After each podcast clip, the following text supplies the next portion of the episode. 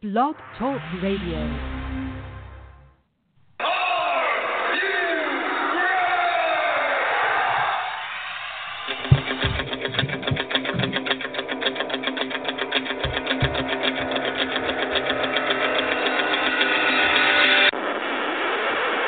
It's time for the Get Ready Show!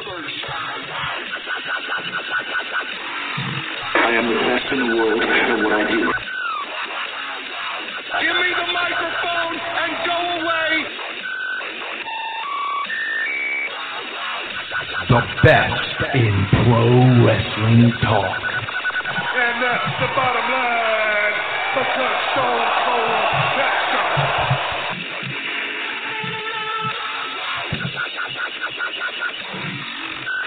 This right here is the future of wrestling. And it begins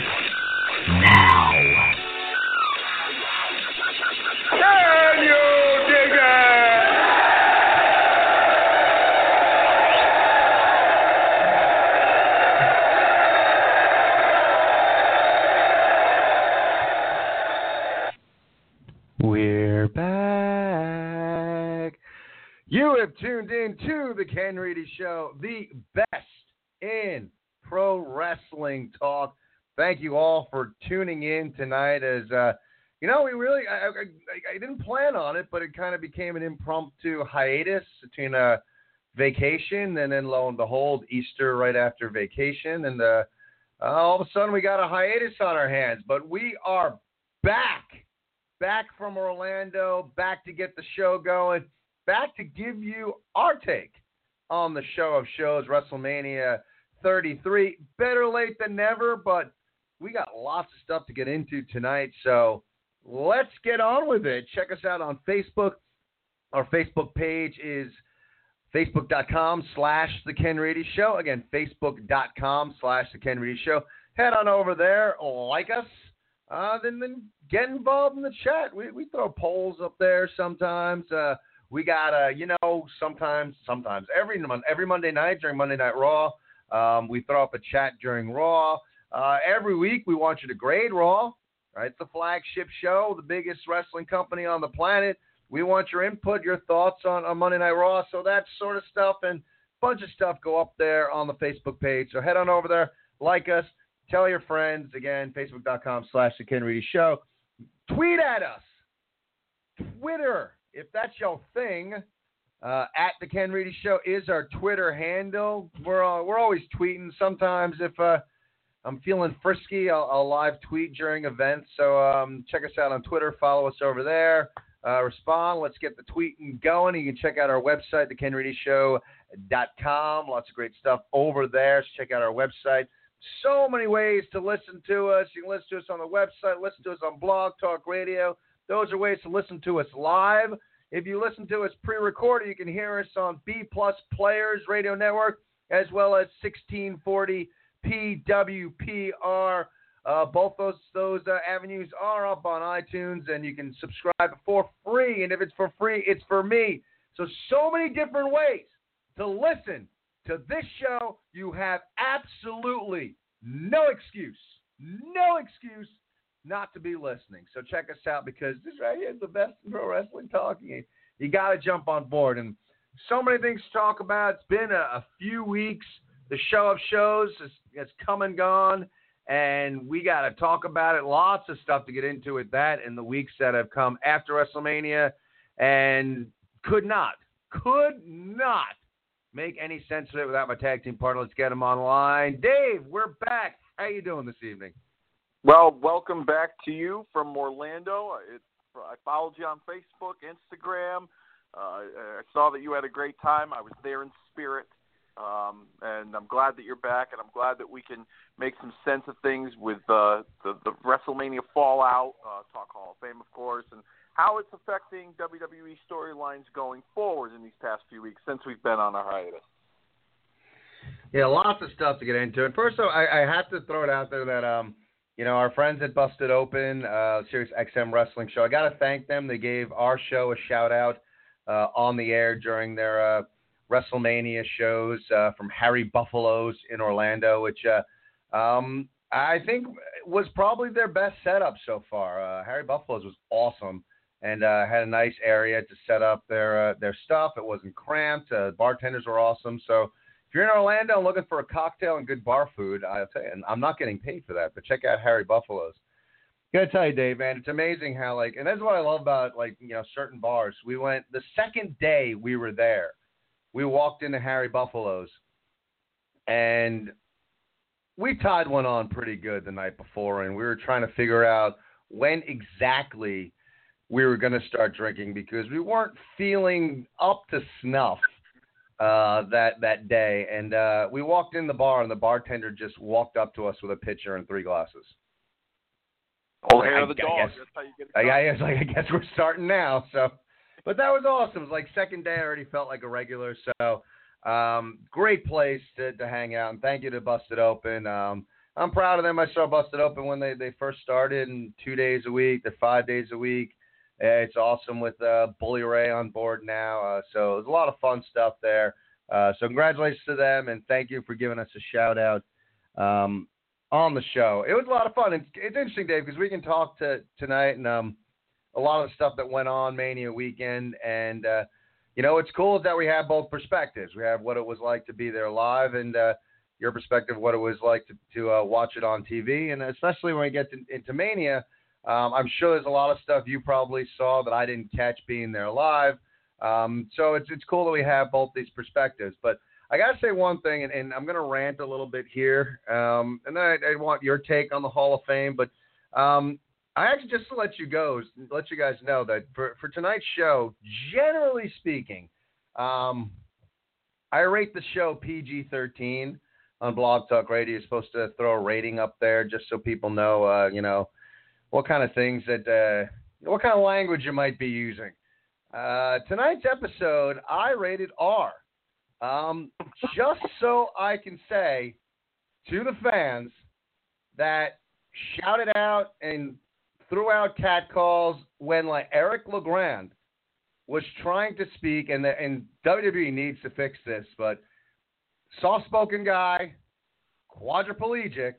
Uh, the audio was not there, so most of the crowd was dead silent to try and hear him give his speech. To those who took that as an opportunity, that ooh, now everyone will hear me. Fuck you. Fuck you. Fuck you. And that's why tonight's show is rated R because I just needed to say that on the air. I can't tell you know one of the things with the Hall of Fame, and it, it's really a shame because wrestling fans get a bad rap. Um, there's no two ways about it. Everyone knows. Everyone who's listening to the show who's a wrestling fan knows the stereotypes.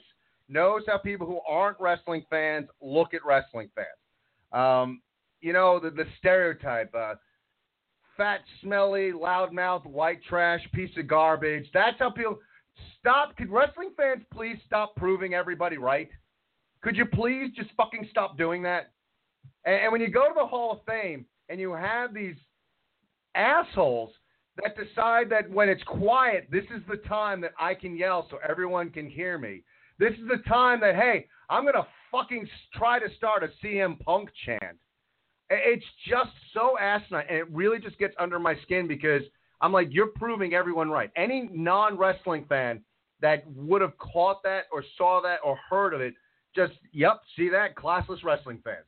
You prove the non wrestling fans correct with their stereotypical viewpoint of it, and it drives me up a wall.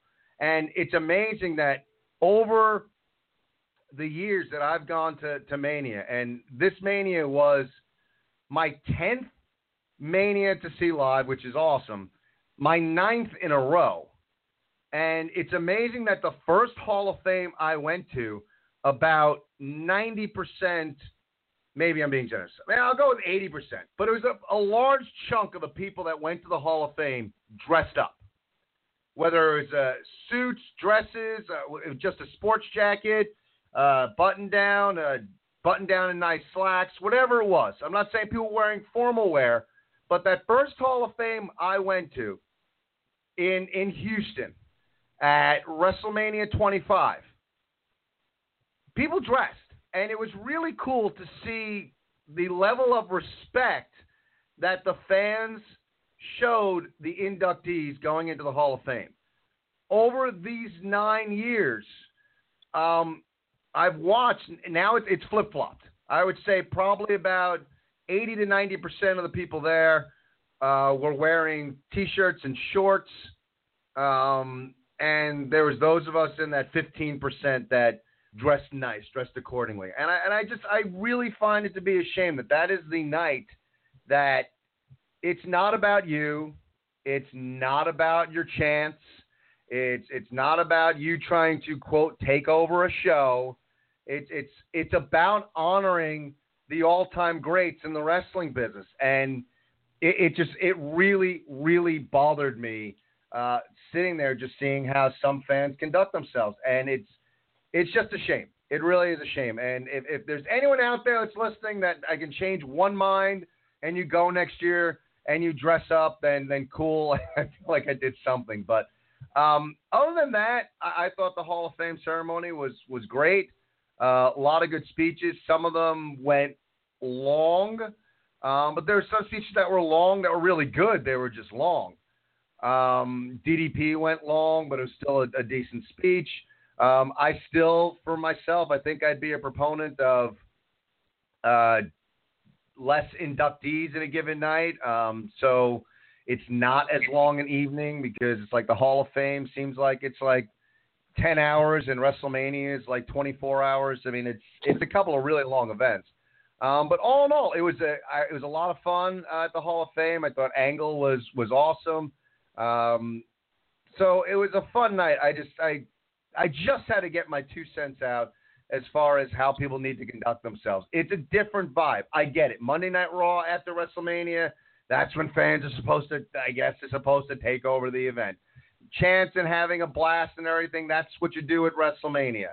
Hall of Fame, it's different, man. Just just grow up and, and act the way an adult's supposed to act when they they go and honor somebody else. And and that's that's it for my rant. Uh, um, it just bugged me, Dave. You know, it, it just gets like disheartening when you just um, you see that that just lack of respect when it's it, you know it's the Hall of Fame, man. It, it, I don't know. It just really bothered me. But like I said, I'll get on the positive now. It was a good event.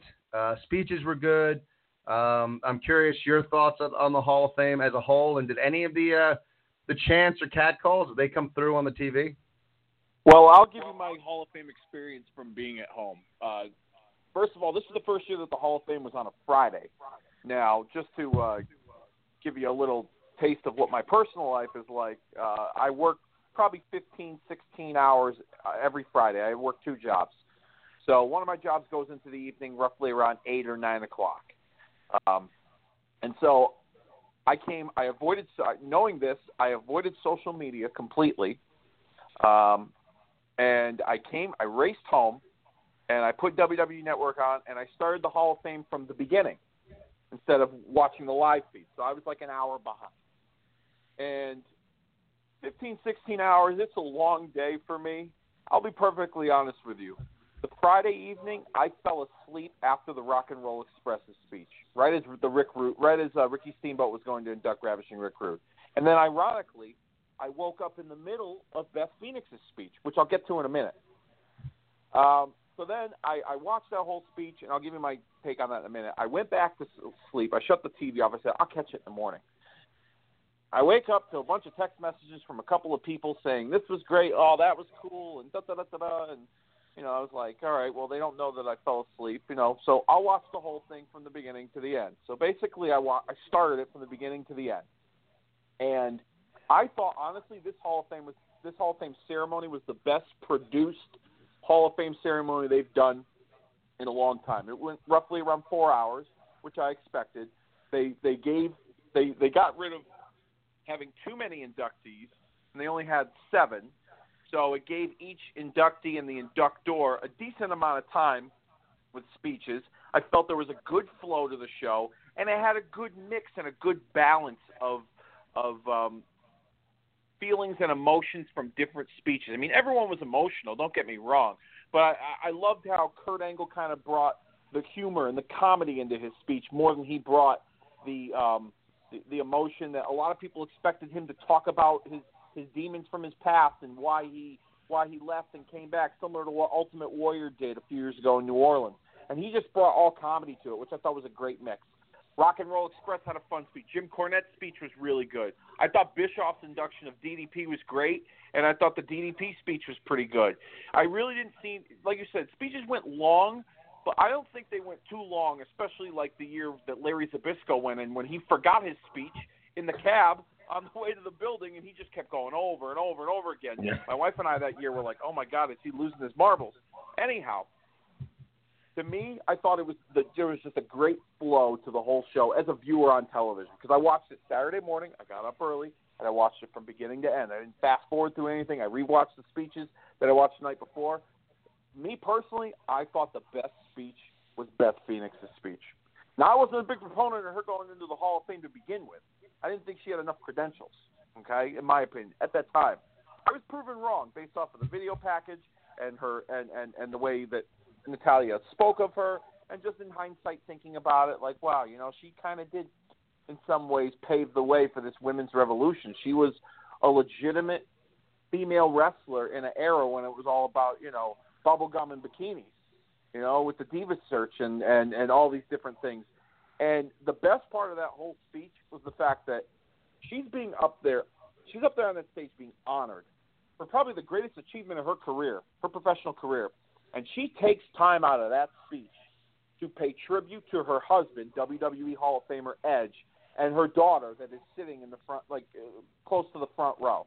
I thought that was a total class move, 100%. I thought, you know, that's her moment to shine, and she takes an opportunity to to to, to praise her husband, a person uh, who's in the business. Everyone knows who he is.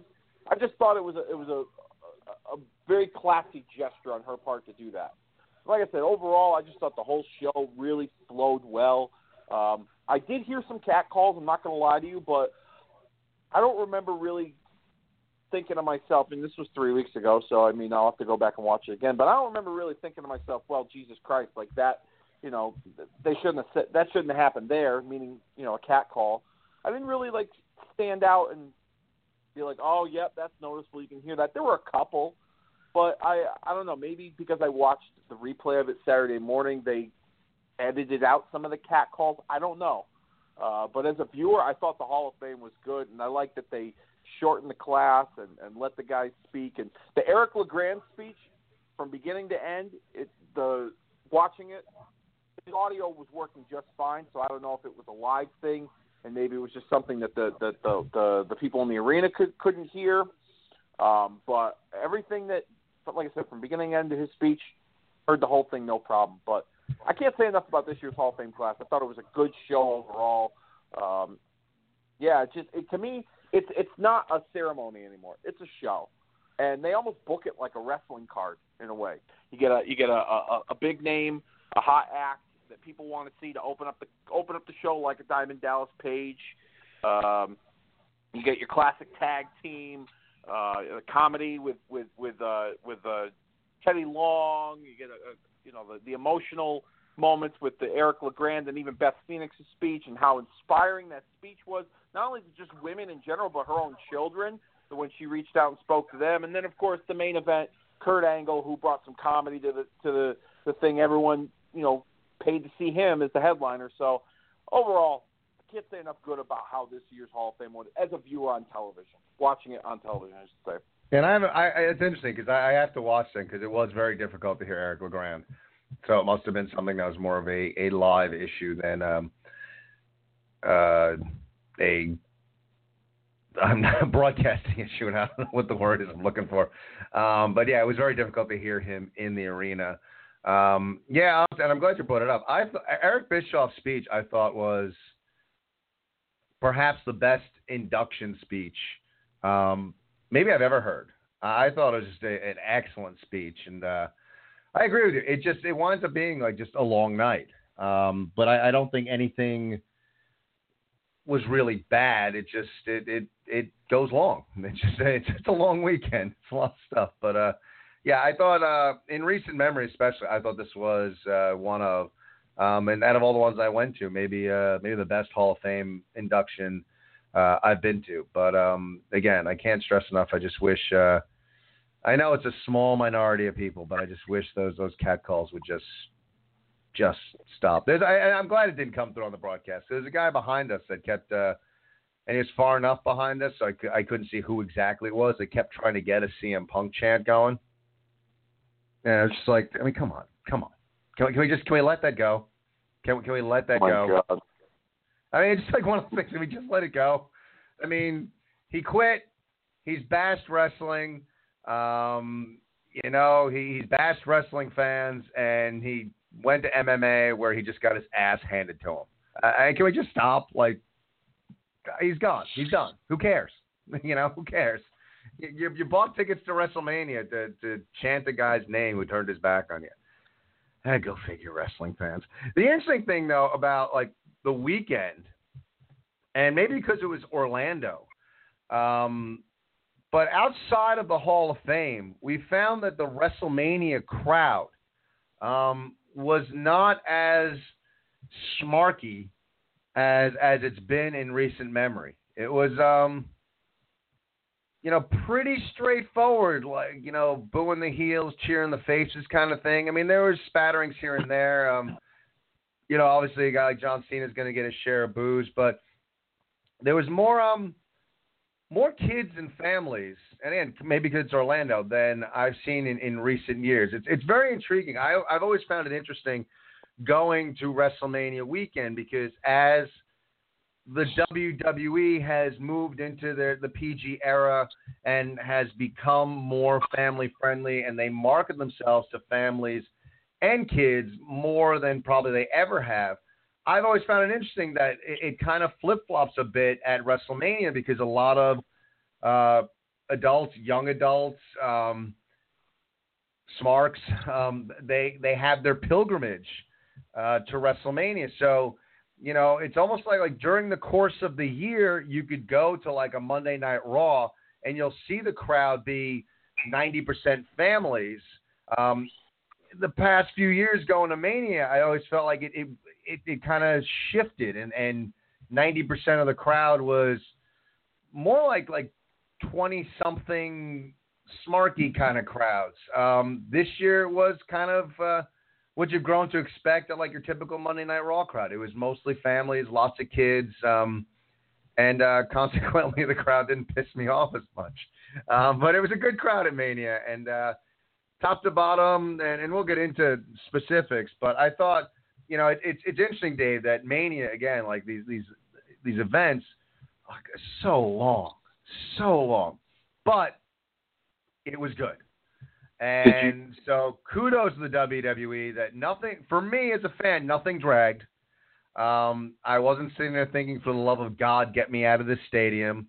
Um, I think at, the end of the day, what did Mania come in like over? Was it like five hours? Five hours and twelve minutes.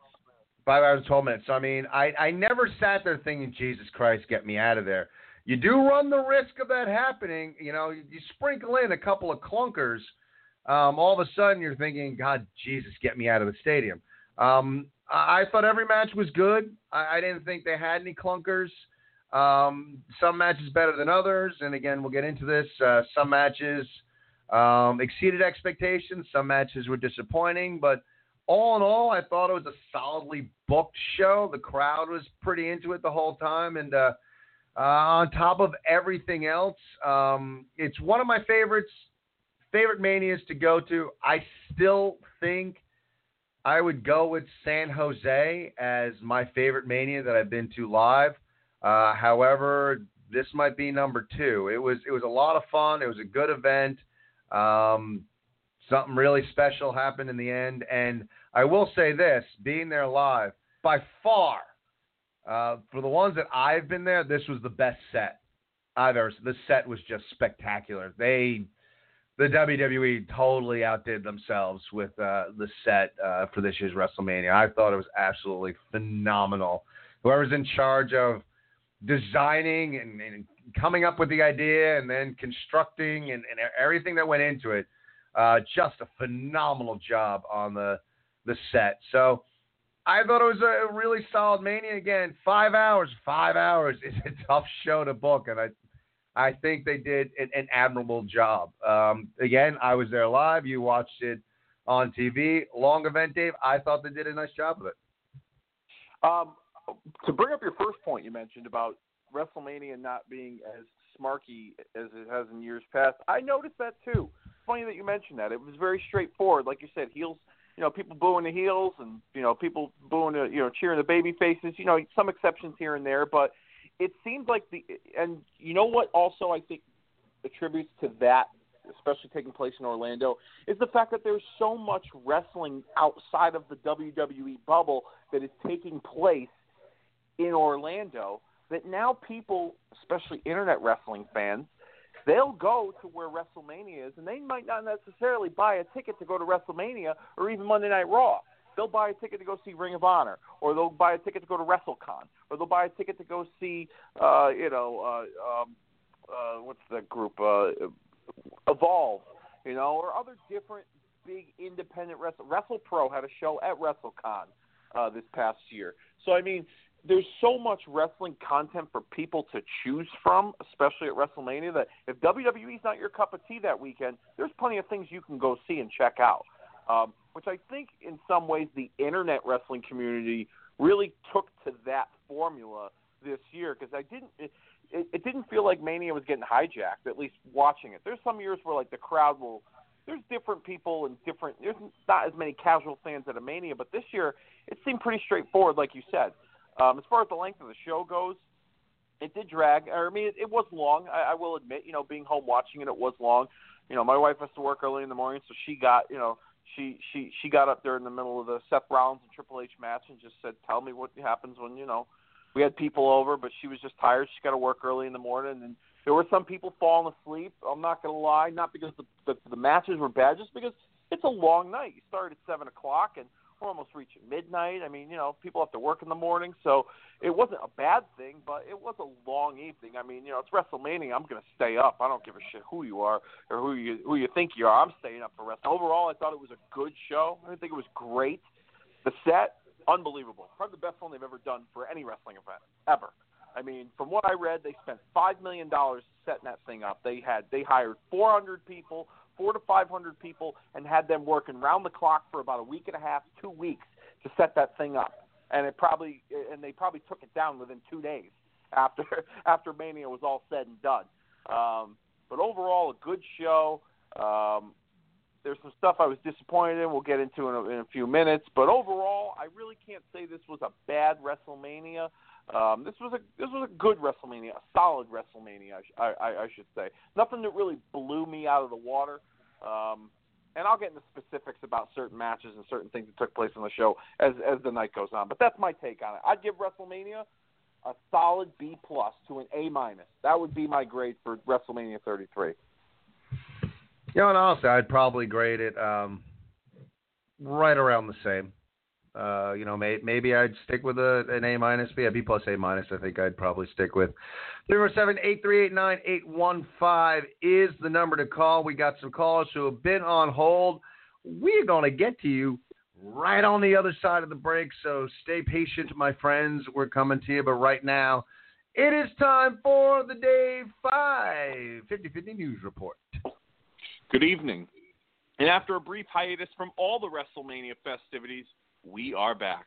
The Dave 5 50 50 News Report has returned right here at the Ken Reedy Show, the best in pro wrestling talk. Thank you all for joining me this evening. Not waste any more time and get into this week's top stories. Our top story this week come off the heels of the spectacular return of the Hardys at WrestleMania 33 just a few weeks back. Several reports have surfaced on the legal battle between Anthem and the Hardy brothers over the rights of the broken gimmick and the potential of it surfacing in WWE. It looks as if at this moment in time that WWE is looking to make a proposal to Anthem on obtaining the rights to the gimmick, either a one-time lump sum payment or several installments over a certain period of time to Anthem for the rights to merchandise looks to be the measures taken in order for the brothers to portray the popular characters in WWE. As of right now, nothing has been finalized, but there looks to be talks between both sides. It also should go without saying that WWE Chairman Vince McMahon was not a fan of the gimmick at first, and hoped to have had the brothers portray their previous personas, but after the overwhelming response to their return at WrestleMania and the delete chants taking over at television tapings and live events, McMahon has allegedly changed his tune and wants to capitalize on the phenomenon. If successful, plans call for the brothers to drop the Raw Tag Team titles in the very near future and get singles runs, with Jeff Hardy in particular receiving a main event singles push against names like Finn Balor and Brock Lesnar in a Universal title storyline. Matt, on the other hand, would work under his broken gimmick in a pro- in a program with Bray Wyatt. At this point, this little piece of business I just spoke of can be taken with a grain of salt, as the rumor mill hasn't stopped since the brothers returned at WrestleMania. In my second story, during our brief hiatus, several moves have been made over at Impact Wrestling. For starters, the company has formed a partnership with AAA out of Mexico. The partnership calls for both organizations to help each other out with expansion to their respective brands. In a press release, Impact Wrestling executive producer and creative director Jeff Jarrett also revealed that both companies look to start touring together as a joint production domestically here in the United States in the late summer, early fall. Dates and locations haven't been determined yet, but rumors circulating suggest that the northeast area of the United States will be the primary focus when dates are announced. In relation to the partnership with AAA, their parent company, Lucha Underground, announced that Lucha Underground talent will also be a part of this working relationship with Impact Wrestling, and they are free to appear on Impact Wrestling programming. However, those talents would not be allowed to appear on their television programming under their personas they portray on the El Rey network.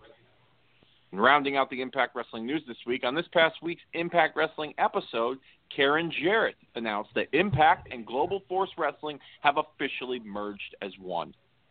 GFW was founded in 2014, running several small live events at, a, at minor league baseball parks across the Southeast in 2015, as well as television tapings in Las Vegas for a potential show to air, to air here domestically in the United States. But those plans seem to have fallen through, and with Jeff Jarrett regaining power in Impact Wrestling, plans to build GFW had taken a back seat permanently. WWE Hall of Famer Stone Cold Steve Austin is in the news this week as he cleared up rumors on his very own podcast of his WWE status and the reason behind him not appearing at WrestleMania 33. Austin revealed that although he was invited by WWE to attend the WrestleMania weekend festivities, he was in the middle of selling his Broken Skull Ranch in Texas, and the timing of that caused him to miss the grand spectacle. Austin revealed that despite the rumors, he is a WWE guy all the way, and he will always be a part of the WWE family, no matter what the dirt sheets have to say about that. On a side note, Sportskeeda.com reports this week that the Stone Cold podcast could be returning to the WWE network in the very near future. Names such as The New Day, The Hardys, Kurt Angle, Randy Orton, Charlotte Flair, and Goldberg have all been discussed to be guests on the podcast. But there is one huge name that could be a guest, according to Sports Sportskeeda sources, and that is The Undertaker. Taker was rumored to be a guest on Austin's podcast for a long time now, with Austin publicly claiming that to be true in a WWE.com interview last year. But after the debacle known as the Dean Ambrose interview in August of 2016, WWE officials decided to drop the podcast for the time being. Taker's participation hinges on the plans going forward, and if he does agree to do the interview, then rumors suggest that WWE would want the podcast to be a WWE Network exclusive and not air on Podcast One, which airs the Stone Cold podcast.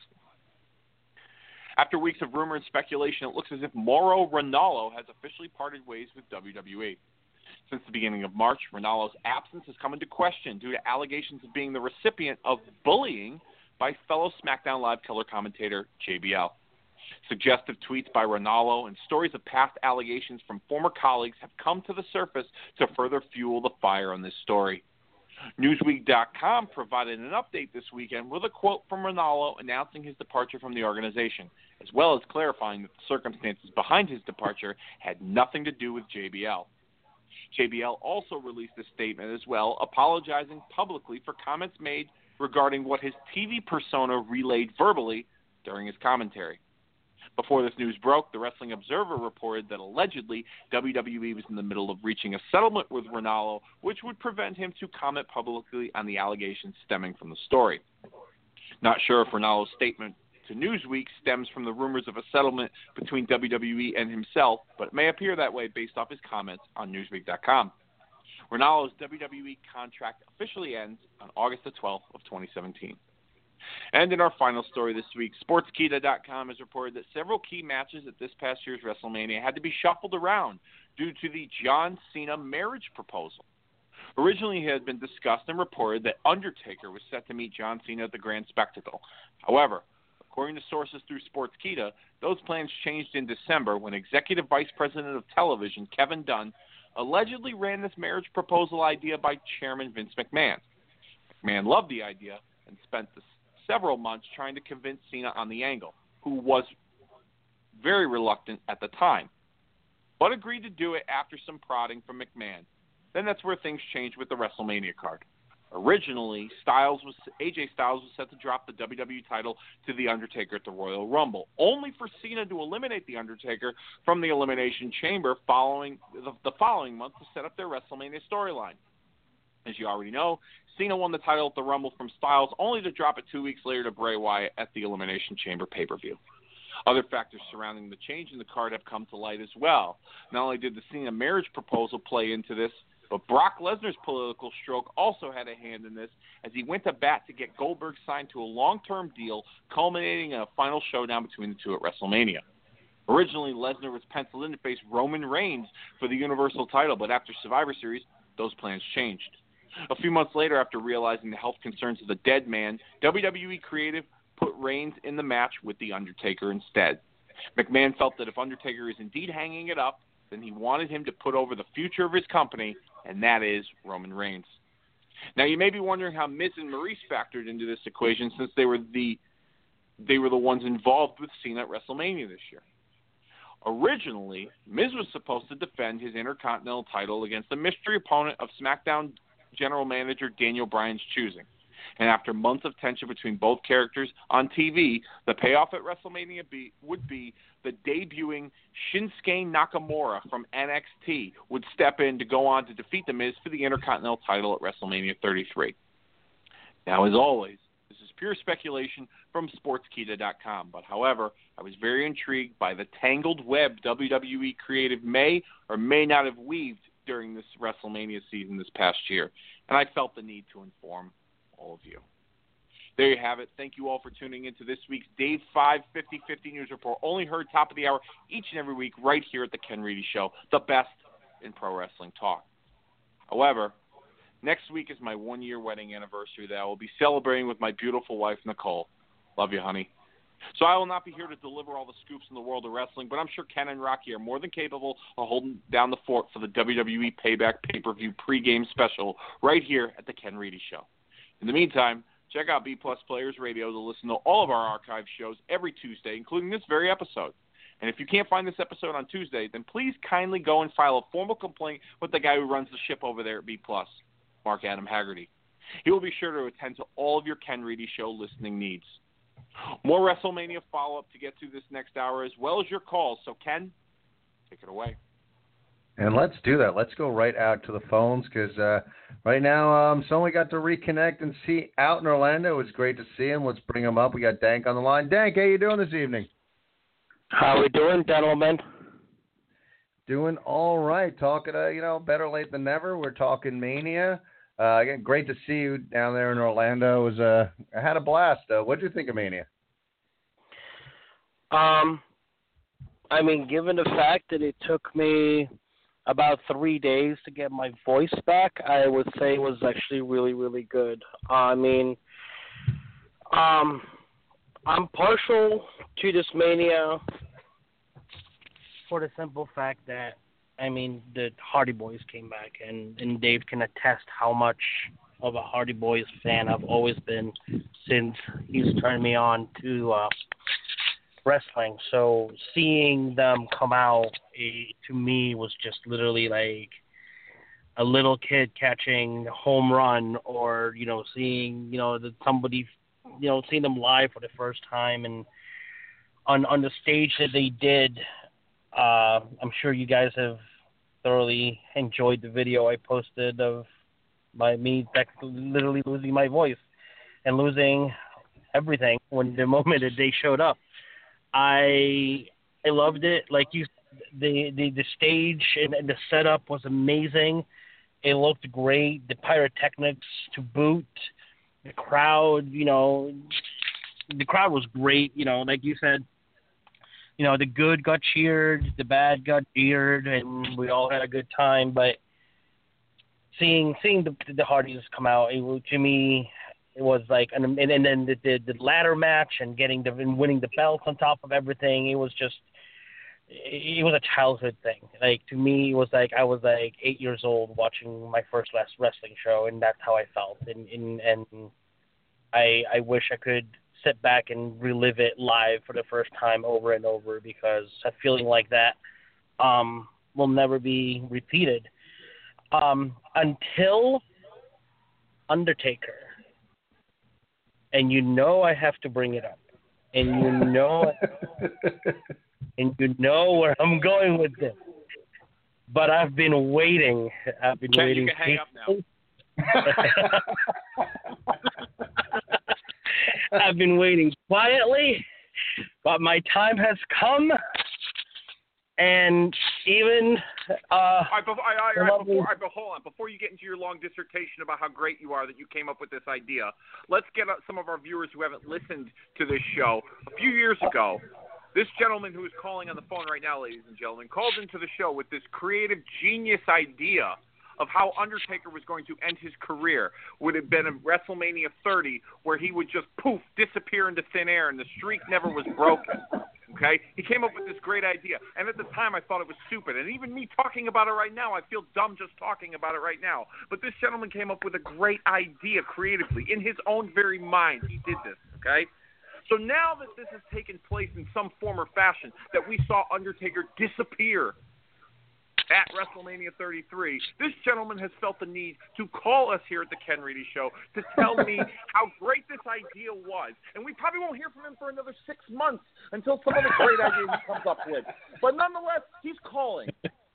So please, allow yourselves to be indulged by this caller and his genius creative idea that was The Undertaker's disappearance. I digress. mean, when you- when you, when you think about it, it's just the right time because somebody must have been listening and they thought it was a beautiful idea, and just for copyright infringement, they couldn't exactly go by the book and say everything that I said, so they went with the best that they could. You know, you got to go with what you want with what you. but um. I mean, I loved, I loved how he had like all joking aside, like just watching Taker, knowing that this is pretty much the last time we see an icon like him in the ring and almost stepping out and coming back in and slowly taking off his gloves and his hat and you know his his his coat and and everything. And he was just like part of you is going oh my god i'm literally watching history in the making. This is taker's last match. And the other part's going please don't go. You know the fan in you just wants to chant one more match one more match. But it will always be one more match, and, and I am per, I understand why he lost to who he lost and the whole storyline behind it. I'm not happy that it went to Reigns and Roman Reigns was the last one to fight Taker, but it is what it is. Um, you know, he there's really not many people in the active uh, roster that would have made much sense to fight Taker or even make a a, a workable storyline, in my opinion, to where it would have been like, okay, yes, this makes sense that you're going to be Taker's last opponent. Um, but I mean, Brock would have been the guy a couple of years ago when when when he beat and he killed a streak. You know, be like, that's where he tires. That's it. It's over. But uh, overall, I had a wonderful. Um, it, it was it was a great show. It lasted a lot longer than I thought it would did, but um, like I said, it was worth every minute. I it was a last minute thing for me to even go. I wasn't supposed to go. A friend of mine ended up getting sick and gave me her ticket. And uh, Sheila, I thank you for that. If you are listening, I don't know if you are or not, but it, it, to me, it's something that like I'm looking forward and I'm hoping to go to New Orleans next year. But Yes.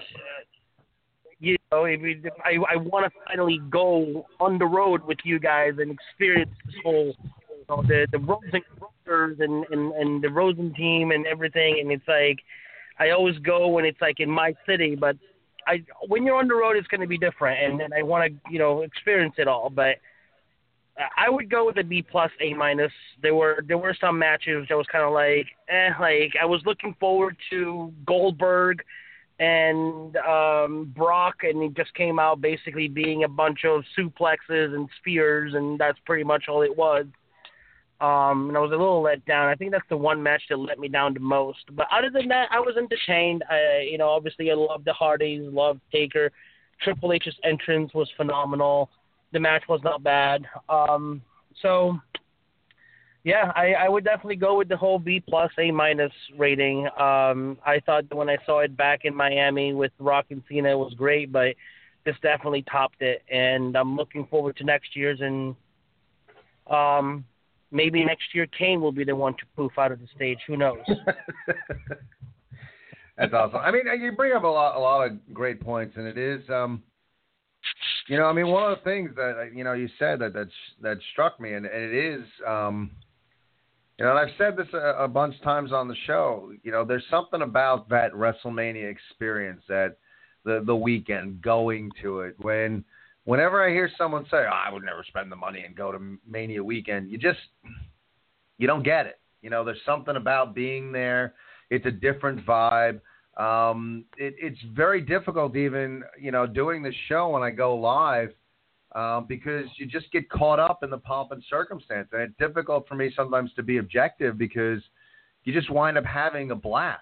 Um, it's just that fun, that time to, uh, you know, like you said, Dank. I mean, you were a kid again, you know, when um, the the Hardys came out, and it's that time that that just have a good time. And and to be honest with you, like for myself this year, um, I purposely went. Uh, you know, I've I've gotten in the ring, wrestled. Uh, I I do this show. Um, this year, I made a concerted effort, like I was going to be a mark this year. My goal was to go to Mania and try not to overanalyze, try not to look at how things were booked or how like matches were put together, and I just wanted to go and be a fan and, and allow myself to get caught up in the pomp and circumstance that is WrestleMania. And and I, I, I think I like my, my brain did somehow I was able to shut off that side of me that's uh, quote unquote in the business and and I just uh, kind of allowed myself just to be a fan, and uh, I had a blast. And and to me, like what you brought up, like that's that's what Mania is all about. Mania is about that moment where, you know, kids can can cheer their their favorite heroes, and uh, parents can watch their kids uh, cheer their favorite heroes, and uh, uh, adults can go and and sometimes uh, you get to reconnect and. Uh, be a kid again for a little bit. It's just it's it's a time just to have that that unadulterated fun. And and to me, this WrestleMania delivered on that, and I'm I'm really glad, Dank, that uh, you know you got to go there and you got to see the Hardys come back, and you kind of had your Mania moment. And uh, I hope you do make it next year in New Orleans. And so do I, and I'm hoping that one day the three of us, well, not just three of us, but mainly three of us, and Michelle and and Nicole and everybody will sit all together and enjoy a WrestleMania together and really be kids, even for a few hours all together. Gentlemen, it's been fun for giving me the time as always. I'll try to keep it under six months so it doesn't seem like I'm trying to uh, beat my chest. so we'll be in touch. And uh, you take care of yourself. Talk to you soon, bro. All right, Thanks for buddy. the call. Um, yeah, you know, let's. I mean, you know, talking about Mania, and uh, I'm gonna go back out to the phones in a minute. 'cause, Uh, we got some people on hold, but uh, uh, you know, just discussing the Hardys coming back. Um, again, it was one of those things where being in the arena, um, you know, when New Day came out, there was kind of that that uh, cautious optimism that it was going to be the Hardys, but some of us were like, "Is New Day just going to insert themselves in the match?" And um, I'll tell you, man, you know, one of those things. Uh, again, Mania is about moments. Um, I mean, the place just blew up. I mean, when when the Hardys music hit, the the place just went uh, absolutely batshit crazy, and um, you know everybody was just uh, you know doing the delete chant. Um, it was just again, Mania is about moments, and uh, that was a really cool moment to to see the Hardys. Uh, back and and you know it, it's it's been well documented that both Hardys have had uh, their share of difficulties uh, over the years. Um, so I, for me, I was happy to see the both of them back. I was happy to see the crowd react the way they did, and it was um, one of those things that this year for WrestleMania 33, we can start to uh, go through it and look at it. That was one of those uh, Mania moments. Yeah, I mean, you know what? It's I'm glad you mentioned that about the Hardys and their return.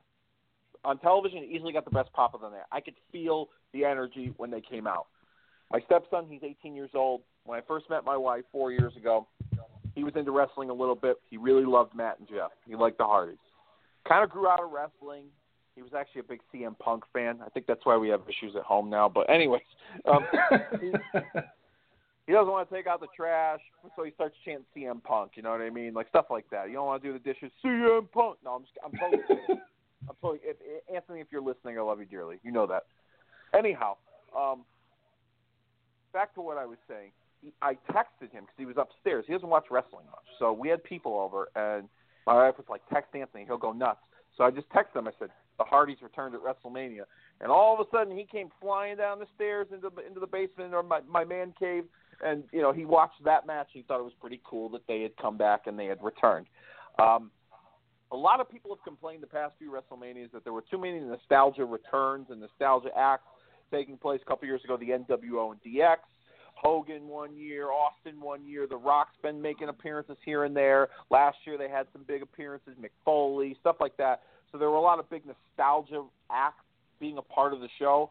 The Hardys were the only real nostalgia act that made a big return at WrestleMania. For the most part, WWE relied on who they had on their main roster for the for the majority of the of the of the show, with a couple of you know Goldberg, Brock Lesnar, Undertaker, stuff like that. But I, I, I was I was kind of taken aback that like the internet didn't go in an uproar that there weren't enough surprises uh, for WrestleMania because last year they complained there were too many, and then the Hardys were the only surprise that was a, a big deal for WrestleMania this year. And as far as New Day goes, because you brought them up too, I thought they were greatly utilized as hosts of the show. Usually, the past two times they've had a host at WrestleMania, Hogan at 30, The Rock at 27. We were at both of those WrestleManias. They came out one time, and maybe they did something in the back. I know Rock came out a couple times, got himself involved in that Cena Miz debacle at the Georgia Dome. But New Day actually really portrayed hosts. They came out, they got the crowd pumped up at the beginning in the opening intro. Then they came out again and introduced the Hardys to the ladder match. And then later they came out and introduced the you know uh, the, the the attendance record for the Citrus Bowl. I thought their role as actual hosts was pretty good. I, I, I must say, I was I was kind of impressed. Think that uh, that they were going to go that length of the host role with the New Day, but um, they did. Those are just my thoughts now that you mentioned it about the Hardys and and and and how that came across. And honestly, I, I think I to me number one, I think it's stupid when people bash the nostalgia acts because I again I think Mania is about moments and. uh for me, I, I went crazy when the NWO came out, and uh, um, I, I think that stuff's fun. Um, I, I kind of took this year as uh, they they kind of backed off those sort of moments because knowing what was going to happen at the end, um, that you know Hardy's had their moment, but this year's WrestleMania was all about Undertaker and him hanging up the boots. And that, you know, and that's just me speculating, but I took it as we didn't have these guest appearances, we didn't have these returns, we didn't have a ton of nostalgia uh, things. You know, we didn't even have like one of those silly backstage segments where Ron Simmons walks by and says, "Damn." Um, it, it was a pretty straightforward WrestleMania, and I, and I thought um, you're spot on with uh, the New Day. I thought they did an excellent job uh, hosting the event. Let's go back out to the phones. We got Rocky on the line. Let's bring him up. Rocky, how you doing this evening? Doing good, guys. What's going on? Not much. Thanks for jumping on board. Uh, interesting. We got someone else who was there live. We were all hanging out. Your your thoughts on uh, Mania? Uh, you know, as you know, Ken, uh, Dave, this is my second live mania. My first being Dallas previous year, and definitely right off the bat, I can definitely say it was a better mania than last year. Um, the the show, while long, well, you know, once you're in, you're you know you're in for a penny, in for a pound. I thought it was I thought it was a great mania. I thought they set the bar high early, but uh, you know match you know match wise, when you look at the card itself, they really set the bar high early. You know Austin Aries, Neville, and those two they picked up the ball and they ran. They hit it out of the park. And after that, it was it was kind of you know I, I think we made the comment back and forth. You know, they're really going to have to deliver if that's their opener. And in my opinion, they did. Uh, there was not really any part of Mania that I can say, "Oh, I'm just sitting there and and get, let's get on with it." You know, every every moment, uh, you know, was uh, an exciting moment. Was a moment that was, you know, cheered cheered for, booed, you know, booed at, whatever the con the the correct context, and I completely agree with you. The, the crowd was much less of a smarky crowd and much more traditional.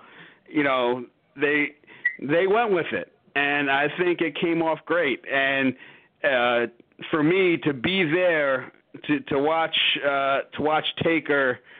Uh, you know, hang up the boots, you know, so to speak, or, or fold the jacket and, and lay that lay down the hat you know, that was a that was a true gripping moment that I think people are probably going to reference and talk about for years to come, because there, there, there was such emotion in it, and sure as hell that the internet wrestling community is probably is going to crap all over the, the selection.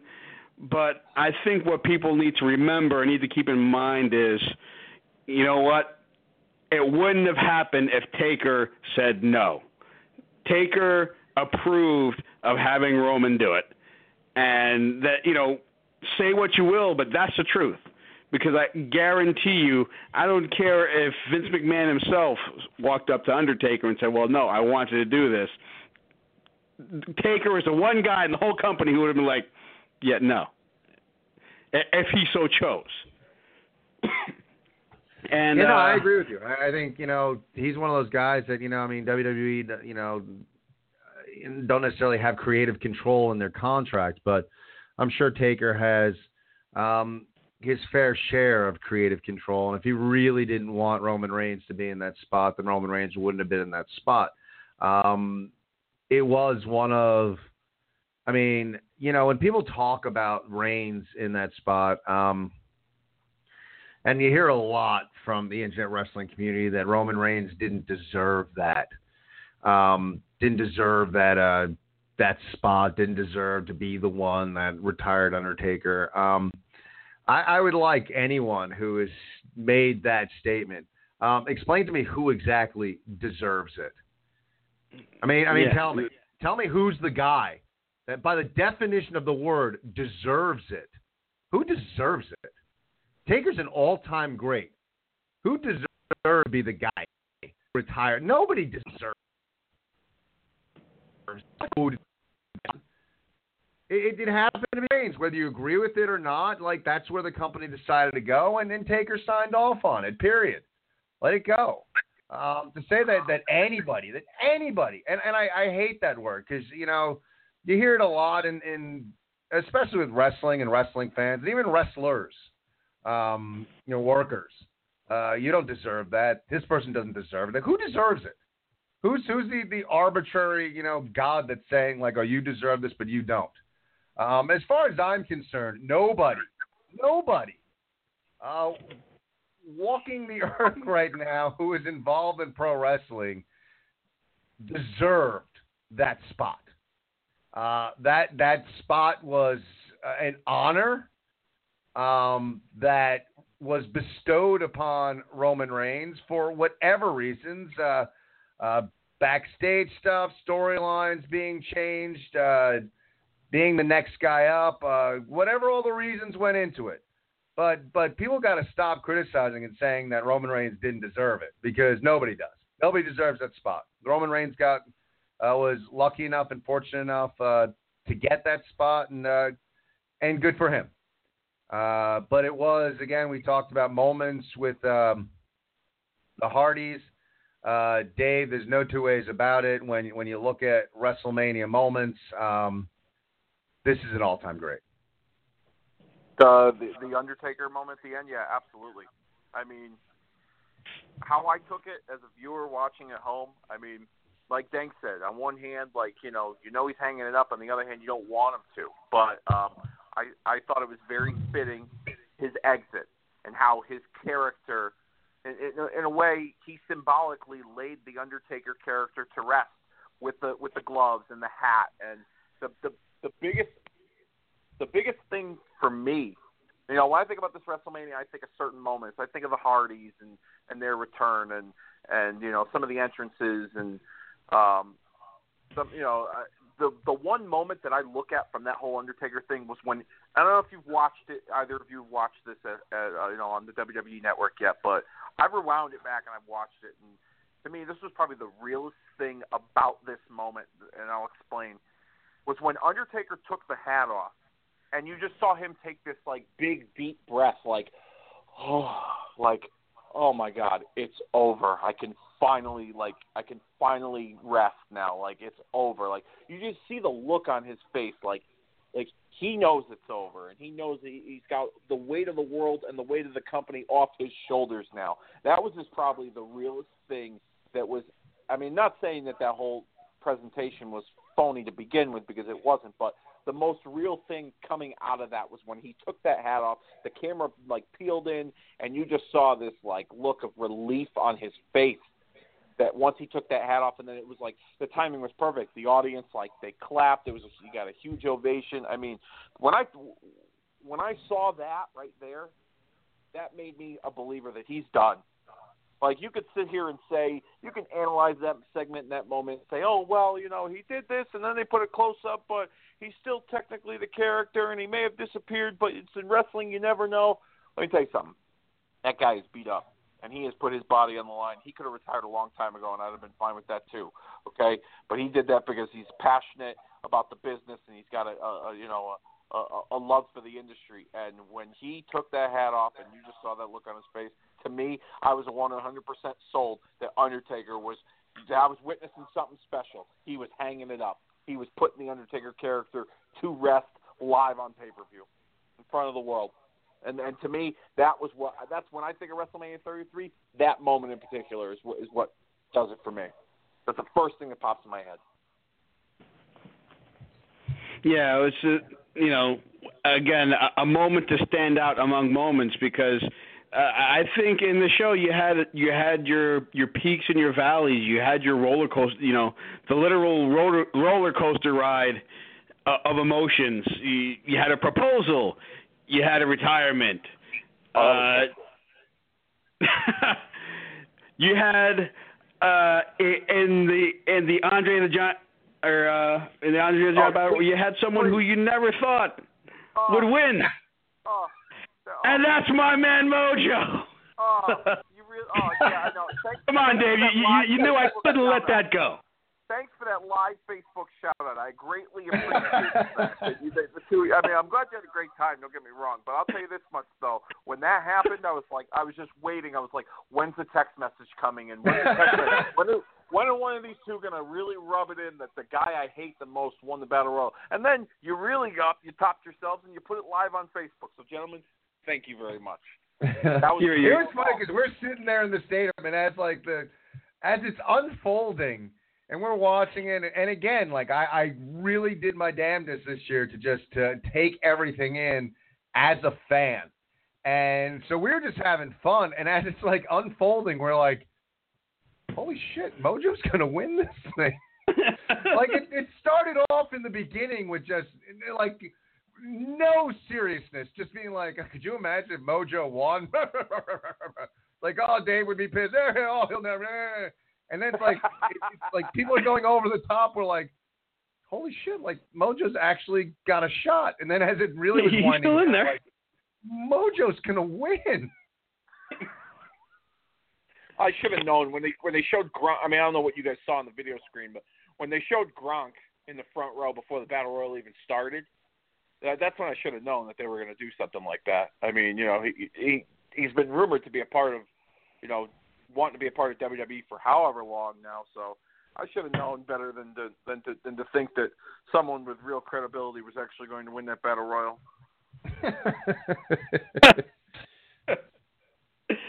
Yeah, but definitely. Again, it, it was a show made up of moments. It was a long show, but you know, you, you had your payoff.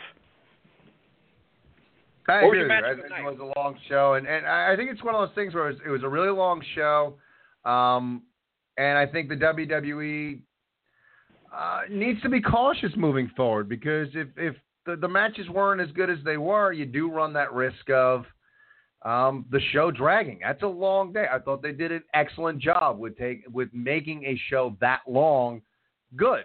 Um, you know, you do run that risk though. If a, if a couple of matches don't deliver, and you're sitting in that stadium for five hours. Um, it's going to drag in a hurry. You know, you can go to a wrestling show, and if it's you have a few clunkers, but the show's only two hours, you're, you're kind of okay with it. You throw a few, clunkers in a five-hour event. Um, so I think it's a, it's it's a cautionary tale, if you will, to just uh, uh, going forward, just make sure that like you know you got to be spot on. If you're if you're WrestleMania like going forward now, because I can't imagine they're going to start scaling back. You know, WWE does does not scale back, so I would figure next year's Mania would be close to the same length. And if that's where you're going to go with Mania, you, you got to make sure you're you're spot on with your events because it'll drag in a hurry. I mean, essentially, WrestleMania is a work day. It's a work day worth of, of pro wrestling. But this year they delivered, and to have a moment like that to end Mania uh, was just uh, something historical, something uh, just very special to to be a part of and, and to see. And then leave it to Undertaker to uh, provide us with the the, the ceremony um, of hanging it up, which uh, just so fitting to, to him and the character, and uh, uh, just just a great great moment, and uh, just felt privileged to be there. Rock, thanks for the call, and look forward to getting you on the air next week as we get set for payback, man. Definitely, and but but before you let me go, let me just interject one small thing.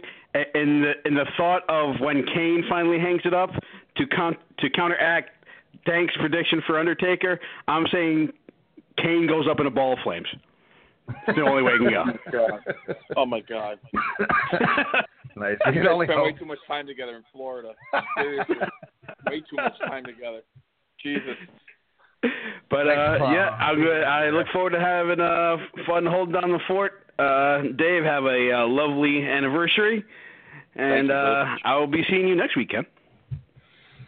Sounds good. We'll talk to you later, man. All right, guys, take care. Take it Take care, brother. And um, yeah, it's, you know, I wanted to touch upon that because again, like WrestleMania is about moments, and and this uh, Mania definitely had its uh, fair share of them. Um, I did find it intriguing that Bruce Pritchard on his podcast um, said that he believes Taker will come back. Uh, he believes that Taker will uh, have his uh, hip surgery, and uh, he will come back at some point in the future.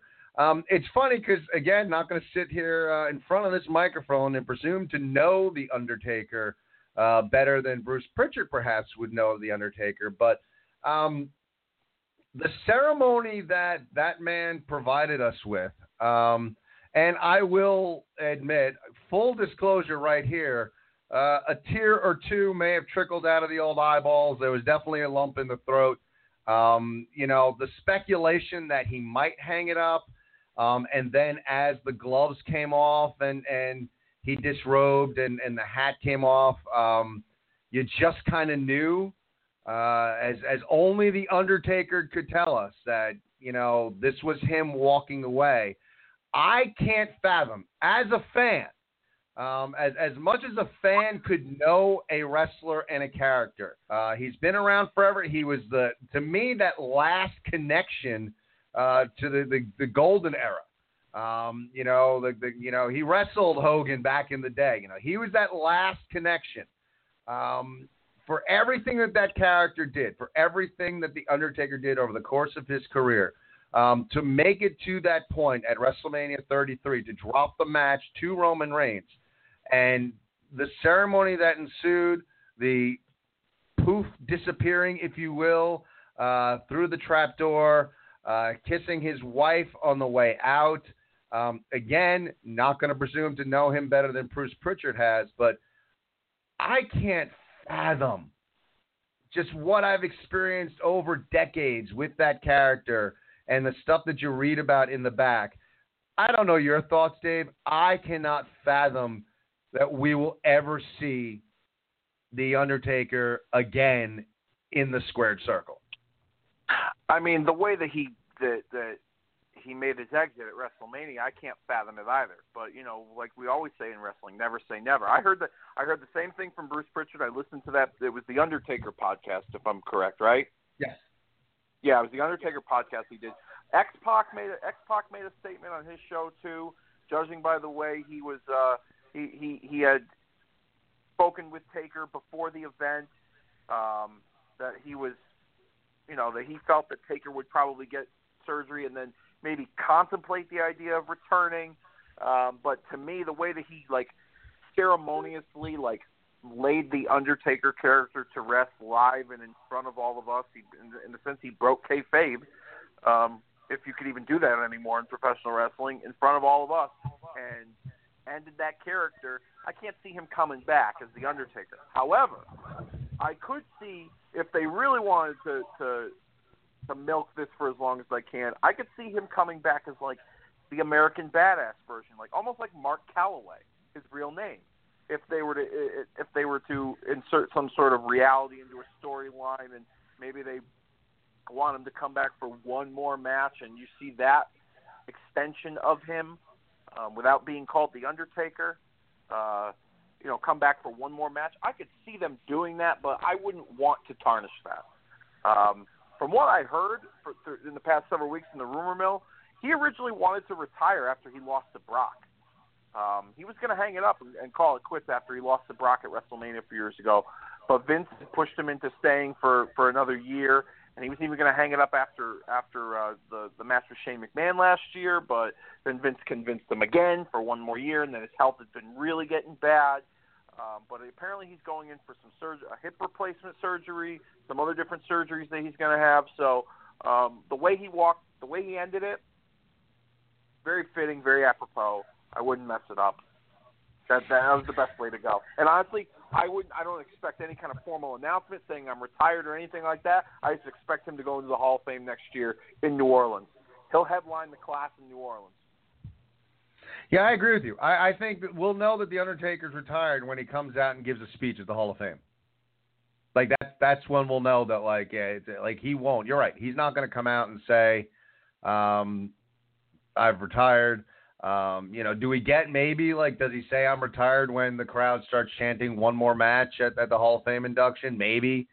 Um, but you know the thing the thing with wrestling. Um, you know, it, it's it's such a it, it's a fascinating business. It really is, and and uh, the the nuances involved and all the, the unwritten rules and uh, you know things that happen, and it's so it's so rare um, that guys have the fitting send off. That that guys are able to retire and and retire uh, in a way that that really honors them and, and really uh you know is fitting for for uh sending an all-time great away. Um you know to me like one of the best uh, retirements was Ric Flair but then he started wrestling again in TNA um so it's a rarity. It's a rarity in wrestling that someone walks away um and the the, the ceremony is fitting.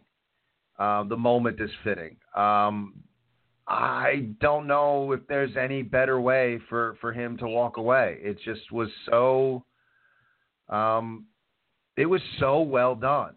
Uh, you know, again with all the rumors, rumors and innuendo, if you will, um, and the speculation that this could be Taker's last match, and and when we put our picks in, which is, I mean, insane but we picked Armenia, you know, the, the three of us, you, me, and Rock, and hat trick. We all picked Reigns to win.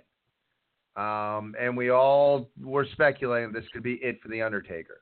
Um, and there was that whole, you know, at least for me, how exactly is The Undertaker going to walk away? and leave it to Mark Calaway to figure out, you know, brilliant character, brilliant mind for the business, uh, all the respect in the world for everything that this man has done in wrestling. Um, leave it to Mark Calaway to create the perfect quote unquote ceremony to put this character to rest. And to me, to be honest with you, even with the hip surgery, we might see an uptick in Taker's ability in the ring. Um, I, I can see what you're saying, Dave. You know, bring back the American Badass character. Um, but person, I just I don't want to see it. I, I I just think this was the absolute perfect way for him to walk away. And as a fan, and as a big fan of the Undertaker and everything he's done, and being a fan that's been fortunate enough to go to WrestleMania live uh, since 25 and see uh, what Taker did year in and year out at WrestleMania. Um, and be amazed and wowed by the stuff that he was able to, to do in that ring. Um, to me, it's just it was perfect. I mean, there's no, you know, there's I, I could sit here and try and come up with all the adjectives in the world, but it was perfect. It was the perfect send off. It was the perfect ceremony. It was the way for him to go out, and I'm I'm a big fan. Um, and being a big fan, I I don't want to see him again. I hope this is it. I hope the next time we hear from Undertaker is next year, like you said, at the Hall of Fame. Yeah, I mean, from what from what I've heard, like it was a legit, like at least to Undertaker, a ceremonious, you know, retirement. The, he has retired that character. He will not appear on TV under the incarnation of the Undertaker character. So, you know, we'll see him at the Hall of Fame, and he'll, you know, he'll break character and speak about his career. I mean, you know, I mentioned it in the Dave Five in my Dave Five report, possibility of him appearing on Stone Cold's podcast um, as as a guest if he even wants to do such a thing. Um, you know, there's I think he'll be involved in the company in some way, shape, or form um, whether he's you know a consultant or you know he makes guest appearances, um, you know, or I don't know what what what kind of role they would have, or maybe he just wants to enjoy retirement. Hell, the guy deserves it, you know, for all he's done for the industry and for his time that he's put in the business. He doesn't need to do a damn thing except enjoy his life with his wife and his kids, you know. Like who who are we to say he should come back and give back to the business? But he's the kind of person that probably will do something like that. So um, yeah, I mean, it was a very it, it was a very fitting end, and next year at the Hall of Fame, I like I, I'll I'll I'll go on record saying if if he doesn't go into the Hall of Fame next year, I'll come on the show and tell you how wrong I am. I'll may, I might be a Mojo Rawley fan if I if Undertaker doesn't go into the Hall of Fame next year. Okay, you, you got my word on that. I will start to like that guy, even though it'll be hard. I'll do it. Okay. Uh, yeah, I mean that's just you know, it's what it is. There's nothing more I can say about it. Let's go back out to the phone. 347-838-9815 is the number to call. I don't recognize this number offhand. It's a 914 number, so let's, uh, let's see who's on there. Thank you for being patient. Caller, are you there? Hi, Ken. Hey, Justin. How did I not know? Oh, it's been a while. How you doing, brother? I missed you, man. Yeah, it's been a long time. I missed you, too. Did you get to catch WrestleMania? Oh, yeah. So what? What? I gotta get your take because you're you're kind of. I know you're a big Edge fan, but what do you think about the Hardys coming back? They're they're good competitors. They are good competitors. Oh, you betcha. I missed you, Justin. Miss you too. So what? Do you, what are your thoughts on the Undertaker hanging up? The Undertaker is. It, it looks like he's retired. What do you think about it? He's a he's a good wrestler, and he he likes being out with his kids. He like he wants to what with his kids? He wants to hang out with them. He wants to hang out with his kids. That's why I think he retired. Yeah. Makes sense. I, I makes sense to me. Um, that I'm, I'm trying to think of a follow up question. I don't know where to go. Um, so do you, do you, I'm curious actually. Some people think he might wrestle again. Do you think he's he's definitely finished? Yes, he is. Good. I'm, I'm glad. Did you get to watch some of the Hall of Fame? I I think so. You think so? Did you get to see Edge? Edge was there when uh, his wife Beth Phoenix got inducted. Yeah. What'd you think of that? He he has a, he he was good. He was good. You know, you know I'm going to do here, Justin. I'm going to give you the floor. I want you. You could say whatever you want about WrestleMania. So I'm going to give you the floor. I want to give you you give us your impressions of this year's WrestleMania. What did you think? It was wonderful. You were just king of the one-word answers tonight. You bet.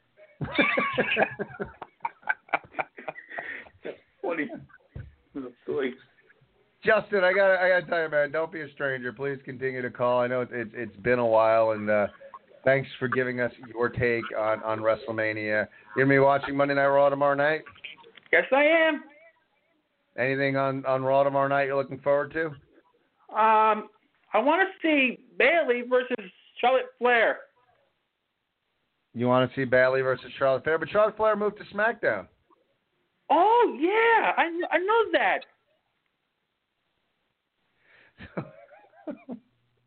so who do you want to see? Who would you like to see Charlotte Flair wrestle maybe on uh, SmackDown? Uh, uh, Becky Lynch. Like to see her wrestle Becky Lynch? Oh yeah, she's a she's an ass kicker. that she is, man.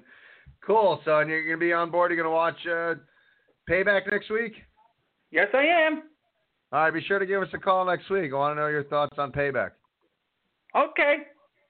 All right, dude. Thanks for giving us a call. We'll talk to you later. All right, Ken. All right. Take it easy, brother. Tell Dave he's cool. Dave, you're cool. And a boy. And there you have it. Justin giving his impressions of WrestleMania. Uh, well, one the one word answers is awesome. But um, yeah. Also, I mean, let's let's put put a bow on it. Um, got about seven minutes left. Uh, you know, we didn't, and it, it's good, man. It's this is a it's a good show. Like I like to just kind of we didn't go match by match, but you know we don't necessarily need to go match by match. Um, like I said, I thought it was a good show. If we wanted to get into a little bit of the the negative, um, you know, I think Rocky touched upon it. To me, the match of the night was Styles versus Shane McMahon, uh, Thank which you. is difficult to me. That being early in the you. show. Um, I found Owens and Jericho to be good, but I was a little bit disappointed with it, and I was a little bit disappointed with Orton versus Wyatt. Um, Oh. I'm not gonna say I don't think they were bad matches. I just the, the expectations were high, and, and that's a problem when expectations are high. Um, I- again, I, I didn't think they were terrible. Um, I love Neville versus Aries. Um, I was also honestly I was disappointed in Goldberg versus Lesnar. I just didn't like the way the match was was planned out. Um, Reigns Taker, not enough positive to say there. Uh, again, I, I don't know who exactly deserves that spot. I'm cool with Reigns, and to be honest with you, um, my thoughts on on that, and then I'll throw it over to you, Dave, for your like overview on on stuff. Is there anything else you want to stick in? But I, I will say this that number one, I think the fans, uh, the crowd at the Raw after Mania has kind of shot themselves in the foot, and the WWE um, is really not going to let anything that substantial happen on that Monday Night Raw. Purely speculative, but it seems to me like they got to make sure that that crowd doesn't necessarily shit on something that's important. So they're not going to let anything important happen that night. And kudos to Roman Reigns for one of the most brilliant promos I have ever seen, man. And you fans that were there that night may have thought like, "Ooh, you took over Raw." Uh-uh. The WWE and Roman Reigns worked you. He, they worked you. That's exactly what they wanted. They took that crowd that they get the Raw after Mania. They knew what they were going to get, and they worked that crowd. I thought Roman Reigns, that that short promo, the way he conducted himself, the way he just made the crowd get hotter and hotter every time he brought the the microphone to his mouth, I thought was absolutely brilliant. Condolences to Roman Reigns and his family on the loss of his brother. Um, I, I wish nothing but the best for Roman Reigns. I'm I'm fine with him having the spot. Kudos to him on the, the promo the night after. And all in all, a, a very good WrestleMania. with again no clunkers, maybe a couple disappointments, but um, put a bow on it, Dave. What are your what are your final thoughts? I couldn't agree with you more. AJ Shane was the match of the night, and here's why, in my opinion, because they didn't go with, you know how in some of these Shane McMahon matches they'll they'll have him do all his tricks. You know, he's got to fly off of something real high and you know use plunder, and he used a little bit, but he actually wrestled the majority of that match in a regular straight up wrestling match. I thought it told a great story, and AJ said going into that match, he goes, "You could try all those tricks." but I'm still going to beat you in a wrestling match because I'm the best wrestler in the world. And Shane held his own in that match, wrestling, move for move. I thought it was a great match, a great way to open up Mania. And anybody on the internet that was like, "Oh, this is going to be terrible," you all were clapping aloud, and you were you you guys were praising this match when it was all said and done. Um, couldn't agree with you more, Ken. That whole Roman Reigns thing on Monday night was brilliant brilliant. He didn't have to say anything except that this was his yard now. I thought that was awesome and he didn't need to do anything else, and, and totally had that crowd in the palm of his hand, plain and simple. Um, the Orton Wyatt match, I was disappointed in. I liked the special effects they kind of added to the match, but I think the storytelling was a little backwards. Going into the match, I thought it was the best book story, but looking back on it, on hindsight, I felt like Orton should have been treated like the bad guy for burning down Wyatt's house and I re- and I didn't want Orton to win, even though I picked him in in our picks. Uh, out of the three of us, I was the only one to pick Orton. Um, I was hoping for Wyatt to have a longer title reign, but if Wyatt lost the belt, I wanted it to make sense. And I felt like the finish was very anticlimactic, and I thought that we would have saw, you know, Harper, maybe even Rowan make an appearance. Um, I just thought it might have given you something a little bit different if they helped Orton beat Wyatt and his former followers helped him lose the title to his arch nemesis Randy Orton. I just thought there would have been a better, you know, way to do that. But you know, that's just nitpicking. It's not anything terrible. Um, what I am interested in is this superstar shakeup that took place. I thought some of these moves were great. Um, I liked Miz going to Raw. Um, I didn't really care for Wyatt going to Raw. Hope he doesn't get lost in the shuffle because I really felt like he carved out his own niche on SmackDown. But I might be in the minority here and I know we only got three minutes left. I won't go into great detail about it, but I'm kind of digging this Jinder Mahal push. And I know it's because that WWE is trying to tap into the Indian market, and they're the third largest market internationally for WWE, and they're trying to expand um, their offices in India. But I, I'm kind of digging him getting a shot at Randy Orton in the title. I'm not going to lie. It, it, it reminds me of um, back in 2004 when they introduced the JBL character and how JBL was just all of a sudden thrown into the main event mix against Eddie Guerrero for the WWE title. It was a very out of left field kind of decision, and I wasn't a fan of it when it first started. But the JBL character grew on me and made me see him as a legitimate threat in the main event and for the title. Maybe the same thing's going to take place with Jinder. I really don't know, but I'm actually kind of intrigued. Now, the internet might lynch me for this, but I'm I'm actually kind of looking forward to what they're going to do with Jinder Mahal and Randy Orton in a couple weeks at Backlash. I think it's pretty cool too, and and you know what? Like for a guy like what what he what he looks like physically now, I mean, good for him. He's obviously worked his ass off in the gym to uh you know get in like phenomenal shape. Um yeah, I'm cool with that. Like you know, it's like sometimes with the internet, it's like, why don't give someone new a chance, but not not that new guy. It's like the guy like yeah. they pick. It's like they're giving someone new a shot. Why not? Let's see what he can do. I think he's a he's a decent wrestler and he's got a good look and and he's he's got a good heel persona. So why the hell not? So um, yeah, I'm I'm right there with you. We're in agreement right there with Jinder Mahal. Um, gotta thank everyone tonight. Uh, callers, you guys brought it. Like I said, uh, better late than never, but a little late. But there's our WrestleMania reaction. Um, you guys are also we got a bunch of likes over the course of the show. So you guys who are, are sending this to friends and getting people on board, we're at 486 likes now on our Facebook. We need to get to 500. Someone find us 14 people to like the page. Um, but thank you guys. Your calls were awesome. Thank you guys who uh, shared and brought some of your friends into the fold on the, the Facebook page. Uh, Dave, next week we're gonna miss you, but have a great anniversary, man. Thank you very much. I will proxy my picks for next week's pay per view into your into your show. So before showtime, you will know who I pick for uh, the the, the pay per view. Sounds but good, and we'll make sure to announce that. Rocky will be in studio next week to help us get through it. We'll give you the full two hours. Thank you, everybody, for Dave. I am Ken. Thanks, everybody. We'll see you next week. Good night, everybody.